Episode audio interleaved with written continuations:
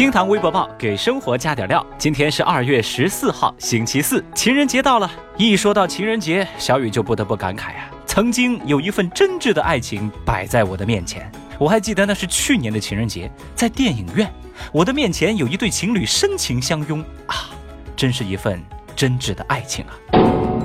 这个情人节您又打算怎么过呢？来看今日份的厅堂微博报吧。演员翟天临学术不端事件又有新瓜出现了。最近啊，有媒体通过知网查重，发现翟天临在北电硕士学位三万多字的论文重复字数过万，重复比达到百分之三十六点二。其中单篇最大文字的复制比显示是另一个演员陈坤的毕业论文，也就是说，他大篇幅抄袭了陈坤的毕业论文。这也达到了知网疑似剽窃观点和疑似剽窃文字描述的指标。What？围绕着翟天临学术不端事件发生的系列事情啊，震惊了微博网友，大家也纷纷感慨说：“嗨呀，这事儿怎么都没想到能扯上陈坤，这算是连环炸弹吗？”还有人惊呼：“这翟天临是属葫芦娃的吗？一根藤上七个瓜？”现在围绕翟天临发生的连环惨案，真的是惊掉了我的下巴。真可谓翟博士傻了吧？一根藤上七个瓜，因为织网开始挖，挖出一个睁眼瞎。也许织网才是最大赢家呀！昨天呢，我们说了椰树椰汁更换二零一九年新包装，广告语将产品定性为丰胸神器，被质疑内容低俗且虚假宣传的事儿。那在十三号啊，当地工商部门表示已经介入调查，同时大 V 丁香医生在微博上喊话椰树集团说：“椰汁不丰胸，老老实实做饮料不行吗？”对此啊，椰树集团的相关人士表示，曾经有资料显示椰汁就是有丰胸的功能，才把它作为宣传卖点的。至于这个功效嘛，见仁见智，并且呢，对方否认广告有问题，他们认为啊是有人在恶意炒作，不是我们自己产品有问题。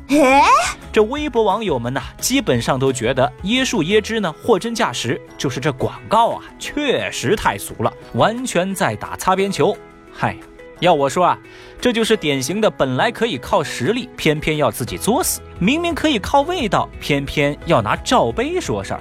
哎呀，可能真的应了那句老话：胸大无脑。英国《每日邮报》日前采访了比尔盖茨，在采访当中，他表示自己缴税啊缴得太少了，并不值得这么富有。此前呢，他也在 CNN 的节目当中表示说，像他这样的超级富豪应该缴纳远高于普通人的税款。他表示说，我呀已经缴纳了一百亿美元的税款，但是啊，我觉得我还应该缴纳更多。比尔盖茨的这番表态被微博网友们评价为达则兼济天下，比尔非常高尚啊。当然，还有一波网友则在评论区喊话范冰冰。